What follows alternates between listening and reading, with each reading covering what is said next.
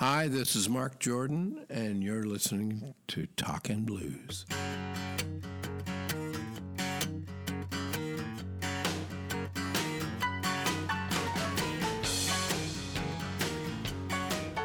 So I want to start um, with your father. Can you tell me about Charles Jordan? I, I believe he was a singer and a, a, major musical influence on you. Yes, he was. Um, my dad uh, was a classical singer. He was from Montreal and he moved to uh, New York in the 40s um, and uh, sang with orchestras and big bands uh, in New York and that's why I was born in Brooklyn. Right. And then uh, I guess in I, I I don't remember the I, I obviously I don't remember it, but I think he came to Canada in fifty back to Canada in fifty one, and he came to Toronto. He was given a, a, a, a one of the first television shows. Uh, in uh, Toronto and uh, for CBC, and uh, so he did that. But he was a he he was a wonderful singer. He he was a, although he was classically trained, he he sang everything, you know, from from maritime folk songs to um, you know opera. Wow. Yeah. Um, and did he not become a cantor at one point?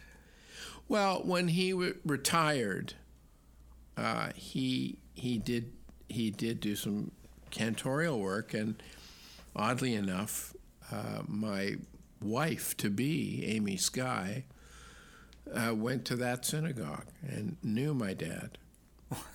wow. Before she knew me. so tell me what influence he would have had on you as a musician. Well, he, first of all, he one of his influences was that he didn't do one thing. He did a lot of different things mm-hmm. because he just loved all kinds of music.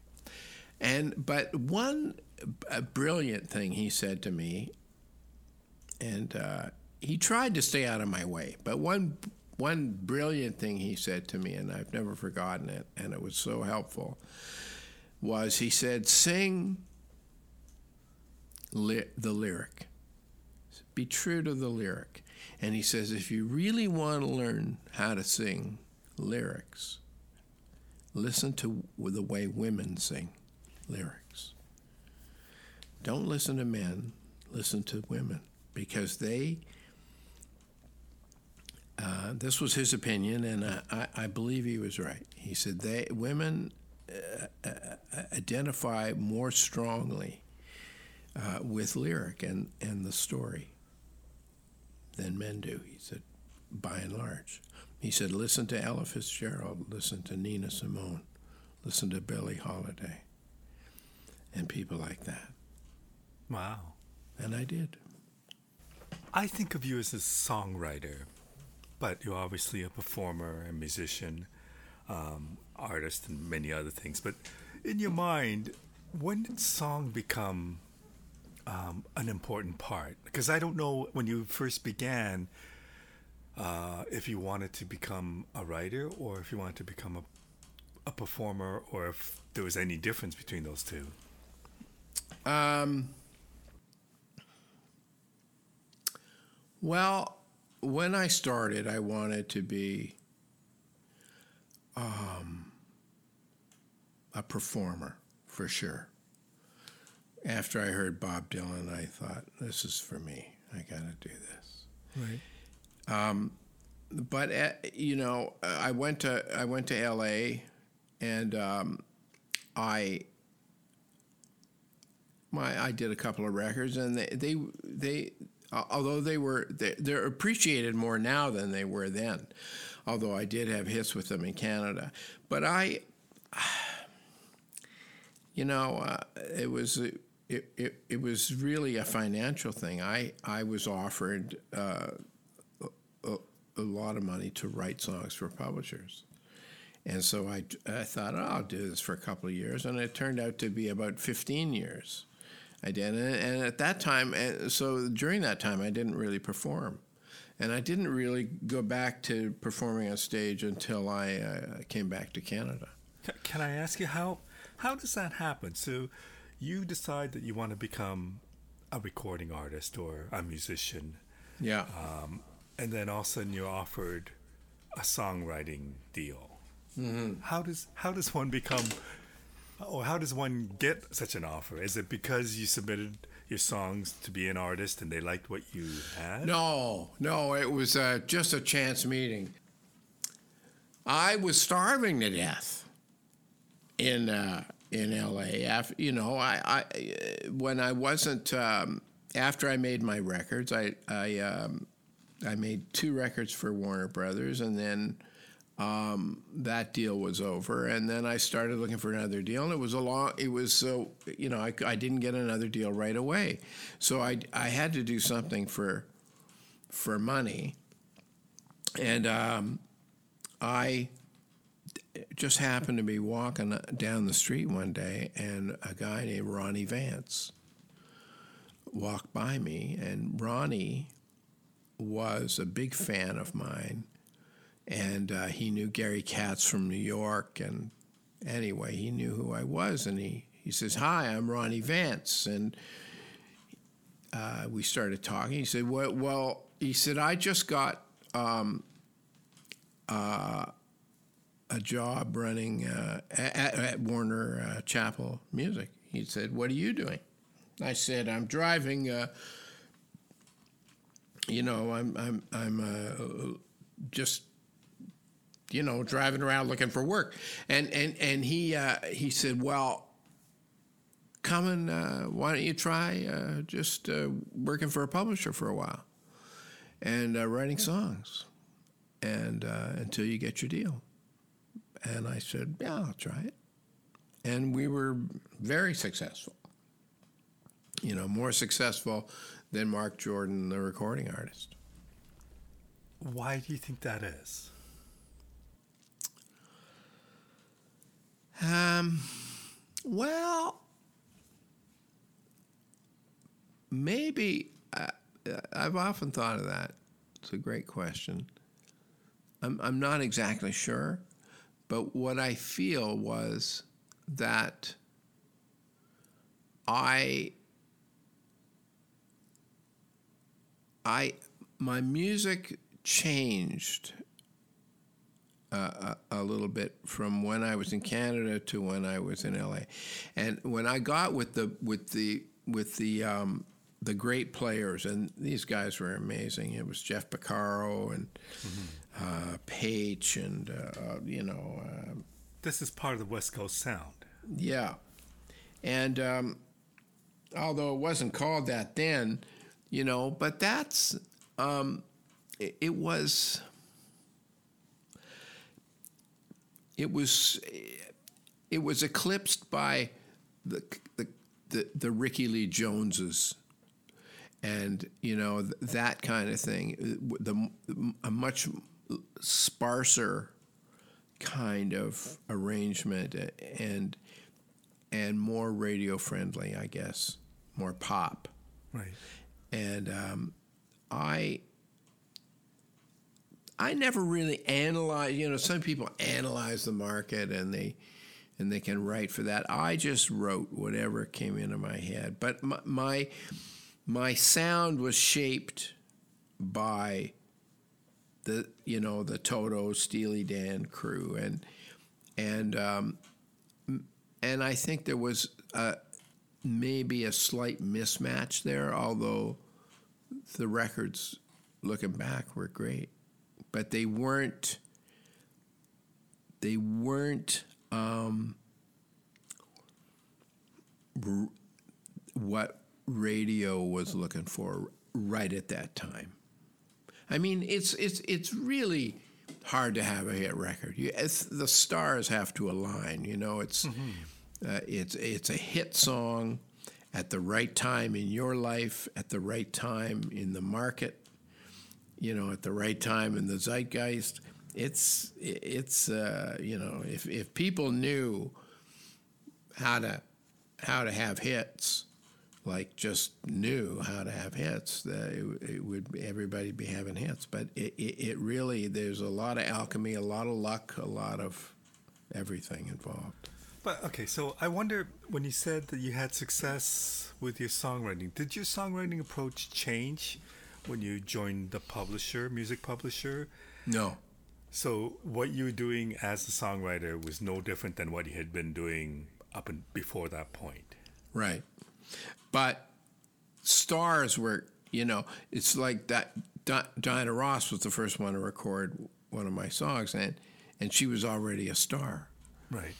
You know, if she was um, somebody else, it may not have been as successful as it was. You know, it, it, it has to do with the artist as well as the song, where the artist is in their career. Like, for instance, Rhythm of My Heart may not have been five years earlier, may not have been a hit for Rod. In fact, I'm sure it wouldn't have been because he was doing a different kind of music. But Rod was looking for a type of song that would change his image, get him out of the dance thing a little bit and back into more of his what he was famous for his roots rootsy that soulful thing that he does right I, so is it the type of thing with Rod that you actually worked with him or is it something that you you had the song and you gave it to him and then like how yeah no work? I I um uh, I I'd written the song uh, with John Capek, and it it went into the wa- pile of cassettes at Warner Chappell, and everybody liked the song, but. Uh, they, it, it, anyway, it went to all their affiliates, and a guy named Rob Dickens in London, who was the Warner Chappell president in London, England, heard the song and said, This would be a great song for Rod Stewart, but not right now. And he was so smart. Wow. And he put that cassette on a shelf of uh, cassettes and songs that he loved. And five years later, he had, just by happenstance, he became the president of Warner Records in London. And when Rod was looking for a song to finish the Vagabond Heart CD, Rob remembered Rhythm of My Heart and he played it for Rod. And uh, they phoned me up. They said, We're doing this song. We love it. Wow. So if it's five years later, do you even remember this song? And is this song doing anything else than sitting in that person's shelf? Um, it was recorded by an Elvis impersonator. in Holland. but are you thinking it's a special song when you uh, like when you wrote it? Yeah, I loved special? it. Oh, okay. I loved it. I loved it because it was uh, the lyric is you know about something, and um, it has that kind of Celtic. Thing. It has a bit of a soul thing. And uh, I, when I was writing that song, I knew it was a hit song. Wow. I remember sitting, I came up with the chorus, and I remember sitting at my keyboard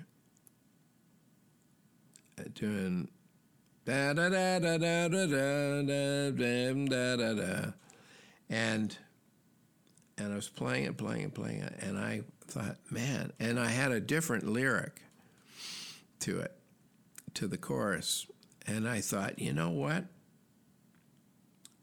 It was a real political uh, lyric, as I remember. I don't remember what it was, but it was a little more obtuse, and I thought, man, this is so simple and good. Maybe, maybe I need to r- look at the lyric and and um, and I, so I I wanted it to be like an anti-war song, in in a way about a guy who, who who's looking at war and looking and wondering what the hell has happened to humanity and and and and love and connection and and um, so I changed the lyric to that. I, I changed, I, I finessed it and I finessed it, and then I brought it to John Capek, and he worked on the verses with me, and and uh, it all worked out. Wow!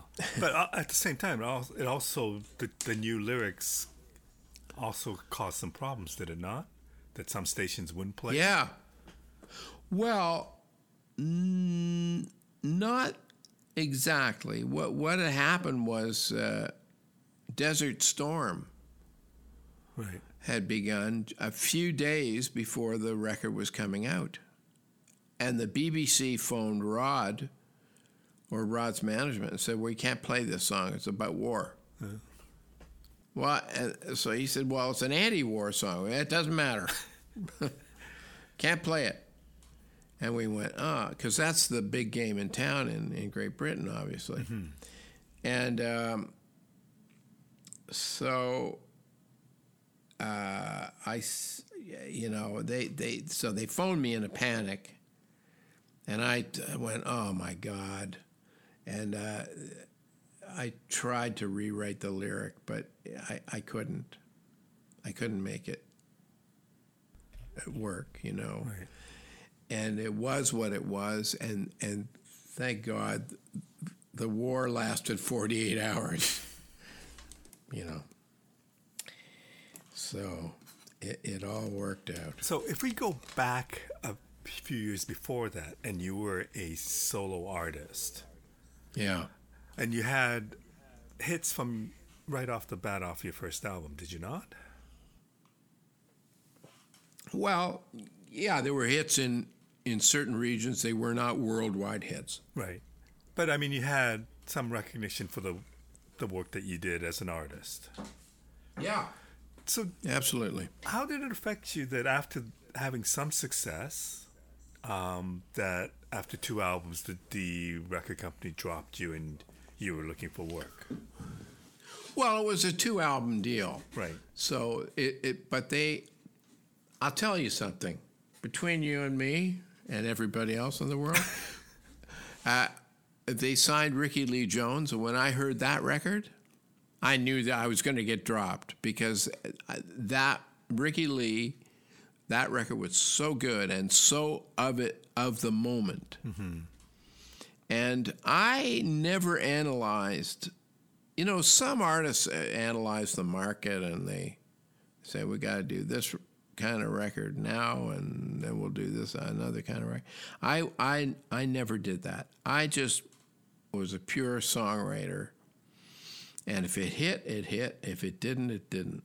You know, and and uh, so I I was happy. I, I was happy to have the success at, at the publishing company that I had, and and I never really thought that that my performing days were over. I was just looking for another deal, and I got you know I got other record deals, but I just kept writing songs because it was so it was very successful, you know, and and I thought, well, I'll just keep doing this until I, I make a record myself that that's a hit. And it took me, uh, you know, a, a long time before I, I started making the kind of records that I loved again, you know. When you decide to, when you took on this job as a songwriter, and I presume, is this like a nine to five job? Do you, I don't know if it's nine to five, but do you go into the office, write Songs? No. Oh, okay. Some some guys do, but they they, they were smart with me. They knew I, I wouldn't do that. And I I had a studio at home, and I, I worked there, and I worked with John Capek at his studio, and and we worked all the time. I'll tell you that nine to five. Forget it. We we worked from uh, you know ten in the morning till midnight. We we were on it, and we loved what we were doing. And you, You still know, do. Just absolutely love it. So tell me about that process. So you, now you, you're being paid to write songs. Uh, Yeah. Do they work on deadlines? Is it like, do you have to produce a number of songs per month or per week or anything? Or how does that? No, I mean maybe some people do. It d- depends on your deal, I guess. but uh, I they never told me anything. It, you know, because it was Ronnie Vance, he knew he, he was a fan. Right. So he said, you know, just write songs. And they never, you know, I also was not the kind of songwriter. it- They, they, you know, some songwriters they they would they would say some staff writers they would say, uh, Madonna's looking for a for a hit. Can, what can you give me something? You know, next week.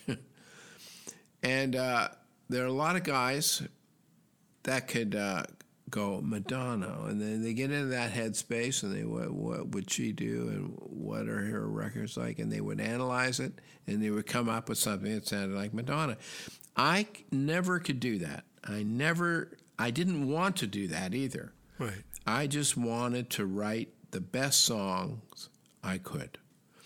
And uh, I, I didn't write them for people. What happened was I would write songs, they would go into the big pile of songs, new songs at Warner Chappell, and then the, the, the um, A&R people at Warner Chappell would pitch them to artists. If they would look at the song, and they would say, "Oh, this might be good for, you know, um, Joe Cocker, Right. Or this might be good for Cher, you know."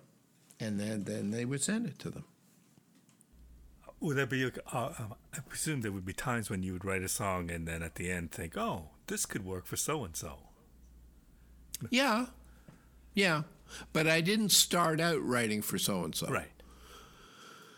But when the song was done, yeah, sometimes I would have would go, you know, you know, I could do this, blah blah blah, and uh, they would take that for what it's worth. But but it was the job of the song uh, uh, uh, of the song pluggers that worked at at the various publishing companies to go out and, and find artists that would uh, where stylistically could do the songs that were being written. So I, I, if I hope this isn't an out of line question, and if it is, you can just we'll just get rid of it. But um, how does payment work? Like, if you get a hit song, do you still get credit for publishing or for songwriter? Yeah. Or do they do they take a bunch of that away from you because you're working? Well, they take a certain percent. right. they give you they give you an advance and uh, they take you know a certain percentage of the song the publishing Right.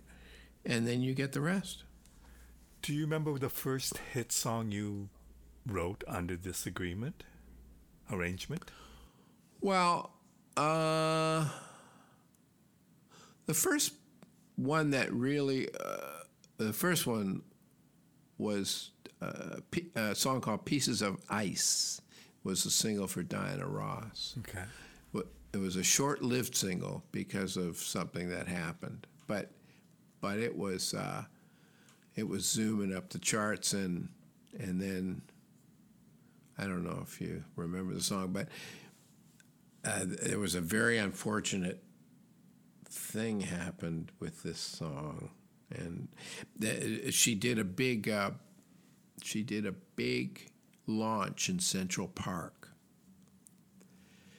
And uh, for the song it was already on the radio and it was zooming up the charts. And so she did a she launched she did a big concert in central park based around this song. And um, you can look it up on youtube it was cr- crazy and so it was anyway it was great concert and then she and then it became time to do pieces of ice and the sky it was biblical. The skies darkened and it rained like biblical proportions. And she stood out there in the rain. She looked so beautiful. But people started running for cover from this deluge, and there was a lot of looting and people got trampled Oh. and that's that ended that song because that was the story Wow. the looting and the and the injuries and the you know, and the fact that she couldn't even sing the whole song because you know she could have been electrocuted, but it was really unbelievable. And how? I remember the yeah. How does that affect you as the songwriter of this potential hit? well, um, you just shake your head. You know? I was so happy that she did it. That was one of my first big. That was the first big artist that ever recorded one of my songs, and it was such a thrill for me. Plus, I wrote a couple songs with her over the phone when she was on tour. That was a thrill. Wow. You know. So how does that how does that discipline of becoming a songwriter uh, for a music publisher, that discipline of doing that for a living, change you as a songwriter? I think it makes you better because you do it every day. You know, you don't have to tour. You don't have to rehearse with bands. You don't have to, you know, you concentrate on that one thing. And it made me a better songwriter. Does it make you a better musician? Yes. I think it does. In in what way? Well, you just do it more. You're doing it all the time, you know, and you're doing it in the studio. So everything is under the microscope, so you have to do it right. Are you also crafting solos, or is it mainly just music, lyrics versus chorus? M- music and lyrics, and, and then we would get, you know, different people in to, to, to play a lot of the stuff. You know, I mean, John played all the keyboards, and and I played a little bit of guitar, but mostly we would get like the session guys in, and God, you could get you could get anybody in those days for twenty five bucks. Hmm. I, I wonder. You said you were talking about how difficult a hit is, and getting Yeah. a hit, and that it's just there's so many elements that go into it. It's timing, it's circumstances, whatever. Um, But you've had the, the the amazing experience of having a few hits. How do you how do you view hits? Like, what is? And I'm not sure if it's a definition, but you know, you as a songwriter, how what do you what, what's your impression of a hit and what, what does it how is it defined i guess is the question Well, I, I don't. I think if you could define it and you could figure it out, you could write them at will. But it, it, as I said before, it's the right song at the right time in an artist's career, at the right time uh, uh, to connect with the zeitgeist at radio or wherever and um, it also has to work live with with the venue, with the type of venue that the, that artist plays. For instance, you know, um, s- some very complicated songs don't. You know, Rod always, if you look at his hits, they're all fairly rhythmically simple. And that's because Rod plays huge, huge rooms. And so he's, you can't do complicated, you know, you never see a funk band playing a soccer stadium. or you know what I'm saying? Yeah. Because it be, because you have to play the song has to work in the space that the artist lives in uh, on stage. Has to work. It's a it's it's a very complicated.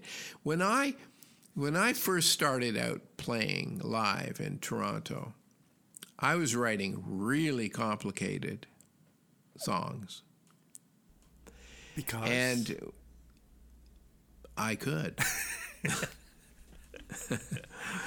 so million chord changes. but when I started playing live, and I had all these songs with a million chord changes, and they were really sophisticated on one level, but a bit of a wank on the other. I re- but by the time I was hearing those songs bounce off the back wall and hit me on stage again, it was just mud. Hmm.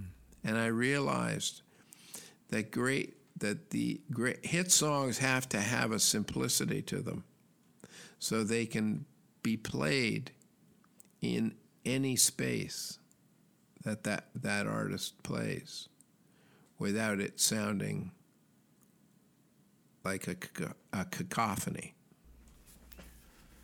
How important is a hit as a when you work for Warner Chappell? Was was the goal always to write a hit song or to write a good song? Well, uh, I I felt that they were the same thing. I mean, there must be tons of songs that you've written that you think are really amazing, but Yeah, but didn't but- become a hit.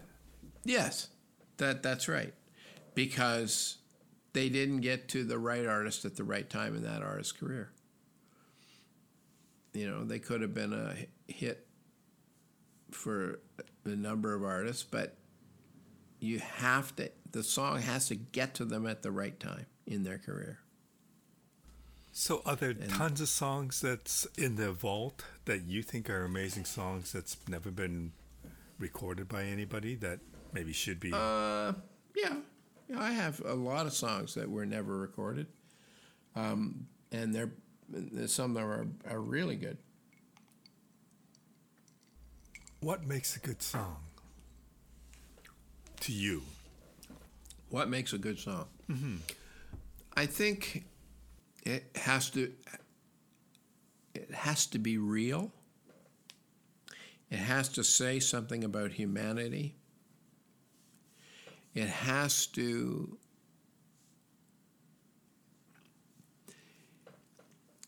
People have to see themselves and their own lives in that song. Right. Songs are not about the songwriter, they're about the listener. So, a great song is a song that when a listener hears it, there's something about that song where they see themselves, they see their own life, they see their own loves, they see their own soul in that song somewhere. That's a good song. Do you remember the first time you appreciated a great song? Like in your youth, do you remember hearing a song going, oh my God, that's unbelievable? Well, I, I, I think when I, I mean, I always loved, you know, I listened to as much Billie Holiday as I did the Beatles. Mm-hmm. But I, I loved the Beatles. But when I heard Bob Dylan, that's what really got my, turned my crank. I really loved his early writing. Was it the lyrics? Was it the melody? Both. Both. It was very simple. You know, it was also the, the zeitgeist of the time. You know, it was a very political time. Mm-hmm. You know, there was a lot of changes happening in America, and, and songwriting was a big part of the social change. One could argue that it, it has continued to be a big part. Well, it's a big part, but it's not driving social change No. now. Really.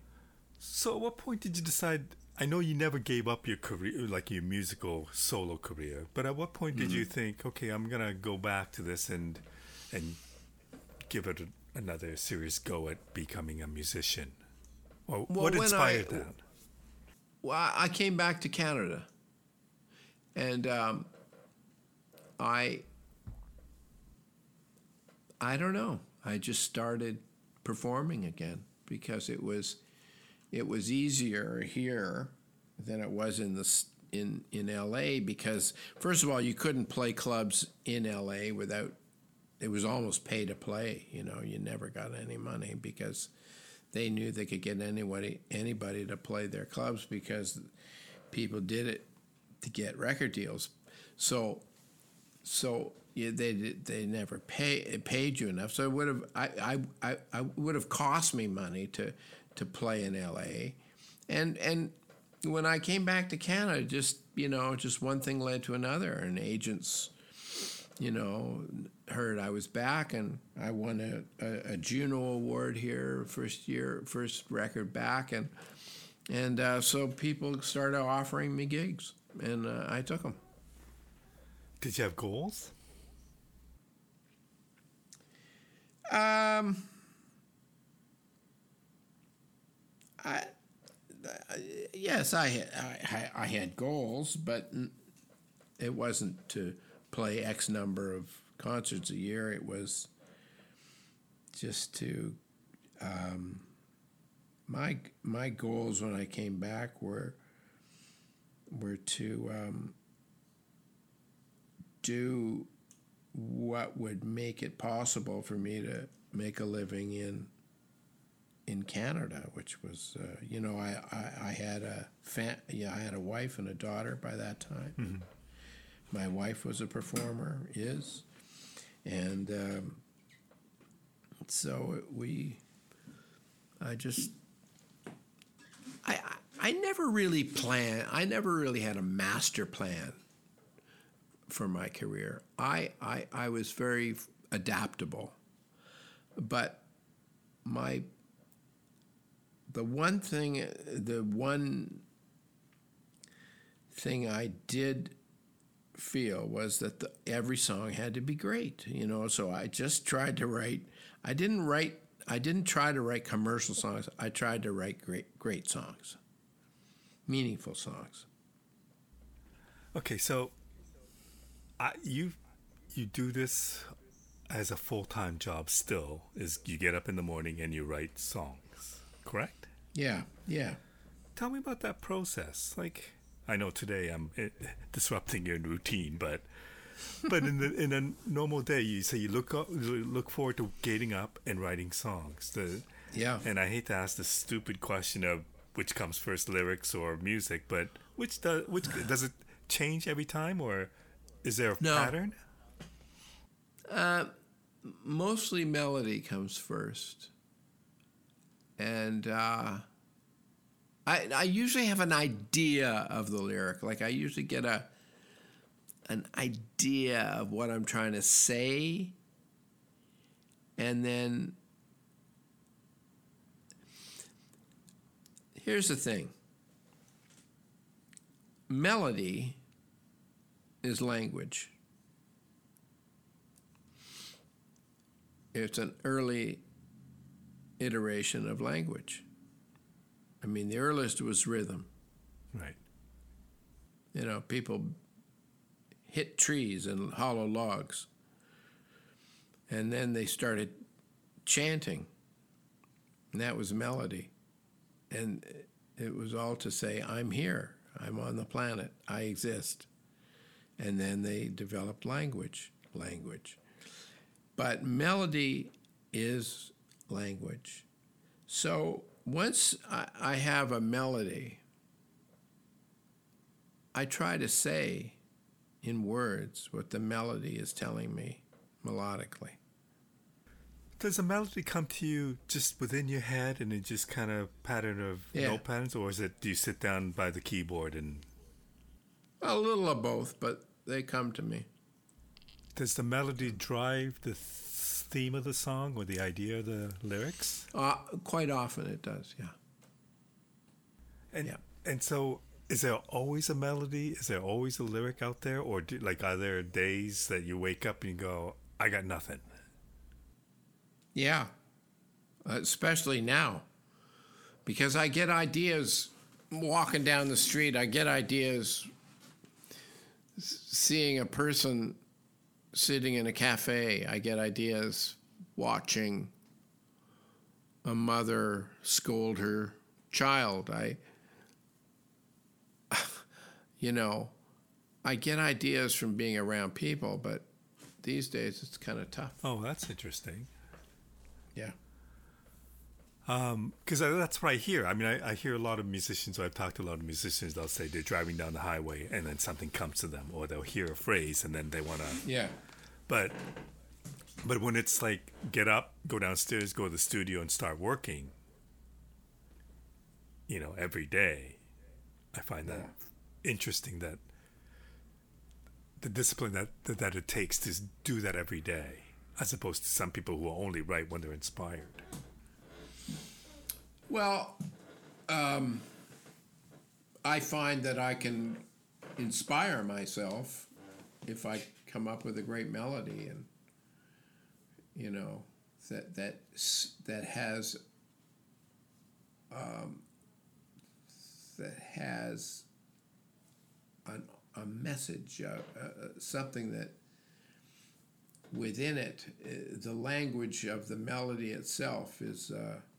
Soulful and uh, uh, means something. But if you do this on a daily basis, I'm thinking, and I don't know how long it takes to write songs. I presume sometimes it's minutes and sometimes it's years. It's never minutes with me. Okay, maybe Trust me. all right. but what, so you must have this massive collection of songs. Yes, I don't finish them all. Uh, because you think, Some of them they, they start off right, and but they they're not. Um, I don't. You know, maybe it's they, they just don't work Right. exactly how I want them to. So. So I, um, you know, I, I call them breeder songs. I use, I use bits and pieces of them in other songs. right, okay. Takes me a long time to write a song. I, I, I'm slower now than I used to be, actually. So, a few years ago, I interviewed Lou Pomanti, and he was Yeah. raving about your album. Um, because he, he had just finished working on it, I believe, and he, he said it's one of your best albums. And I, and the the thing that struck me was I th- I thought, wow, he's doing songs of other people. When I think of him, with when I think of you as a songwriter, Yeah. um, how difficult was it to choose those songs to do? Uh, Uh, well, it took some thinking and and uh, but I just did songs that I liked, and it was a bit of an homage to my father in, in a sense, because we did it with orchestra, right. and um, it. The, the, I mean, there's everything from you know Lou Reed to Joni Mitchell there, and and. Uh, you know, an, an American Songbook. I- It, it's a it's a hodgepodge in a way, but I think we made it work because of the orchestra. And Lou's a terrific produ- He's a wonderful arranger and producer. What did you learn from that process of doing other people's songs? I learned to um, let the song do the work. I learned to, well, I, I often undersing, uh, but I, I, I let the song be the star. I have to tell you, there's, you know, obviously with the pandemic, there's a lot of things that's posted on Facebook of different musicians playing songs. But one of the most stunning things that I got to see was you and Lou playing Both Sides Now. Oh, I mean, it was it was it was so amazing. I wrote to Lou right after and said, "My God, this is beautiful." yeah. Um, well, it's a, it's an amazing song. Yeah, and something that's kind of, you know, you li- you listen to her original version many many years ago, and you hear the orchestration, the version she did with the orchestra, which is unbelievable, Unbelievable. and it's almost like a different song, yet both Yeah. are just as good. Yeah, yeah. Well, that's it, isn't it? Yeah. That's the mark of a great song. But then there are other songs that to me are untouchable, like try a little tenderness. Like I can't. Yeah. Well, I hear other people doing it, but it's never as good. Do you know what I mean? Like yeah. Yeah. it's um. So what's what's next? Well, I'm doing a duets record with my wife. We're more than halfway through it. I know And, you've uh, written we'll- with her before, but have you done any much recording with her No, not a lot, really. by choice? Yeah.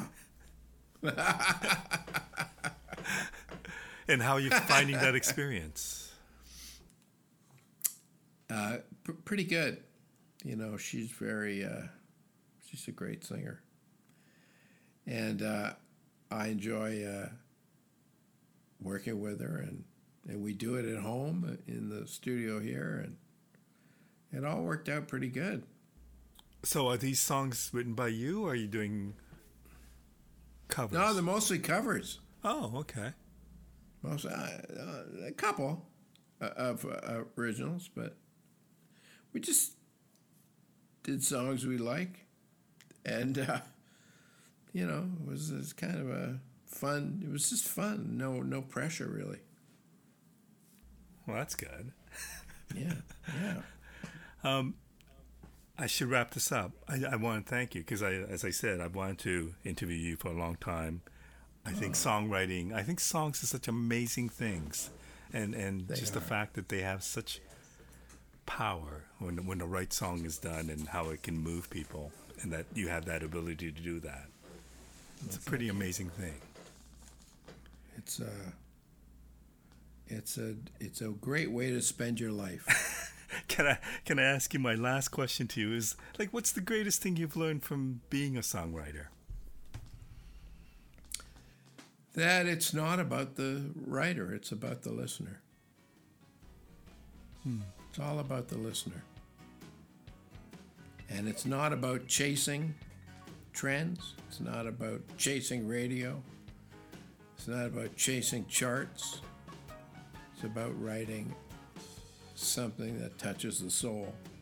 And it's something that holds a little bit of a mirror up to uh, humanity and what it means to be a human.